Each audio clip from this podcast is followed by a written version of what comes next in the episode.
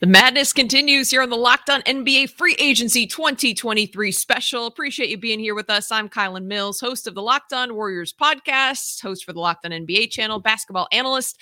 And I'm excited to be joined now by Adam Armbrecht of Locked On Nets because we have some movement to talk about. Adam, how you holding up? Hey, listen, it's uh, supposed to be a frenzy. That's why it's an exciting day for the NBA league wide, and hopefully for the Brooklyn Nets fan base, they're they're excited about the return of Cameron Johnson. There you go. You, you broke the news here. Restricted free agent forward Cam Johnson has agreed on a four year, $108 million deal to stay with the Brooklyn Nets. What do you think about that? The number is certainly, it got to a place that I think the Nets fan base had to prepare themselves for.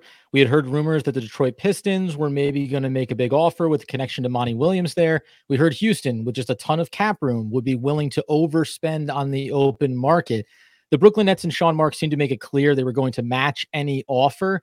Listen, 27 million AAV for a 27 year old player who has now a lot of expectations in front of him. It does feel like a lot, but at the same time, as the 1A piece that came back in the Kevin Durant trade, I, I just don't think that the Nets could afford to let a player like Cameron Johnson walk away, knowing the void it would leave in their rotation. Speaking of that void, what does Cam Johnson bring to the floor for the Nets? Yeah, so we saw this when he came over from Phoenix, got an opportunity with the injuries for the Suns as well to step up into a starting role for a stint there.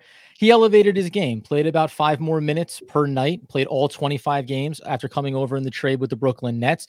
You saw him increase his volume of shooting on a night in, night out basis and not see a drop off from the field. Three point percentage did take a little bit of a dip when we got to that playoff series against the 76ers. He showed that he's capable of elevating his game in the biggest spots. I think now, if you're a Nets fan, the expectation here is with this type of contract, now it's about the on ball work, right? It's about being able to take some guys off the dribble. He kind of has that slow but fast speed about him working into the lane, getting to the free throw line with more consistency, and also hanging his hat on the defensive end, where again, that rating saw a dip when he came over to Brooklyn. He's going to get the harder assignments now. He needs to show that he can step up in that area as well. Now, for Brooklyn Nets fans, you know, I feel like it's been quite a year or two. The, the organization said goodbye to Kyrie and KD. It seemed like they were in full rebuild mode. Uh, you know, where does that this signing leave them in terms of starting to put the pieces in place? Yeah, I think you know we talked about on the podcast uh, with my co-host Doug Norrie the the idea that Sean Marks is serving two agendas, and we've been a little bit critical of that because it's it's hard to do two things well simultaneously, and yet with bringing back Cameron Johnson, with still having at least at this point Dorian Finney-Smith and Royce O'Neale veterans on this roster, it looks like the path here is consistency. Let's be a team that can be competitive, go back to the playoffs. No, it's not championship aspirations, at least in this moment. They have some other opportunities with TPEs and MLEs to add to this roster, but they also have a lot of youth. What's going to happen with Cam Thomas as they try to expand his role potentially? And then the, the rookie draft picks and Noah Clowney and Dariq Whitehead. So I, I think they're trying to make themselves a respectable organization over the next two to three seasons while knowing they could be one year away from then another big decision and another big process around Ben Simmons. And in terms of making any additional moves, you kind of mentioned the MLE being open. You know, what direction do you see the Nets going throughout the rest of free agency?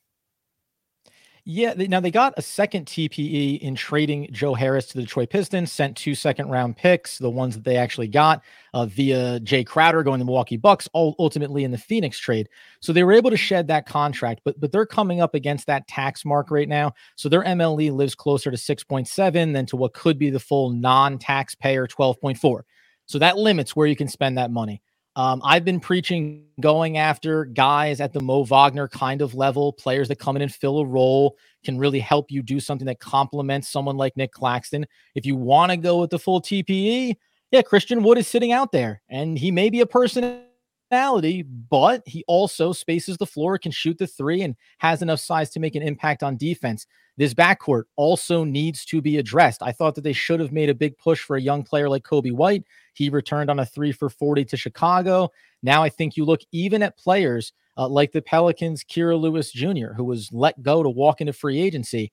At some point, if the Nets aren't going to make the big expenditures now, and, and not every team uses those MLEs and TPEs, then you got to go with volume. Bring in a lot of guys to varying degrees of experience at the NBA level and see who can shake out and, and claim, especially one of those backup roles, because Spencer Dinwiddie right now is the default point guard. And I don't think that's where the Nets want him to be over the course of the upcoming season. Yeah. Now you mentioned the potential of bringing in a lot of guys to play, you know, some different roles. Do you have any predictions in terms of what the starting five could look like come October? As of this moment right now, which always goes down infamously, I, I think I know, it pretty right? much famous looks, last words. exactly. But I think it ends up looking exactly how this last season finished, outside of mm-hmm. getting another point guard in that backcourt. Um, a guy like Tre Jones was also on the radar. He returns to San Antonio on a two-year mm-hmm. deal. But but but barring a seismic move, it's Spencer Dinwiddie, it's Mikal Bridges, it's Cameron Johnson, it's Dorian Finney-Smith, and it's Nicholas Claxton again, they don't they don't have a lot of depth here to go to other players. They have a lot of youth. I would like to see them bring in a legitimate point guard that affords Spencer Dinwiddie to become that flex player in between the first and second units. But I, I think that they want to build a chemistry this offseason. They believe that in adding more balance behind that starting unit, that they can stay competitive. Until I see otherwise, though, I think they're standing pat on all of the players that they got back in both the Kyrie Irving, Kevin Durant trades.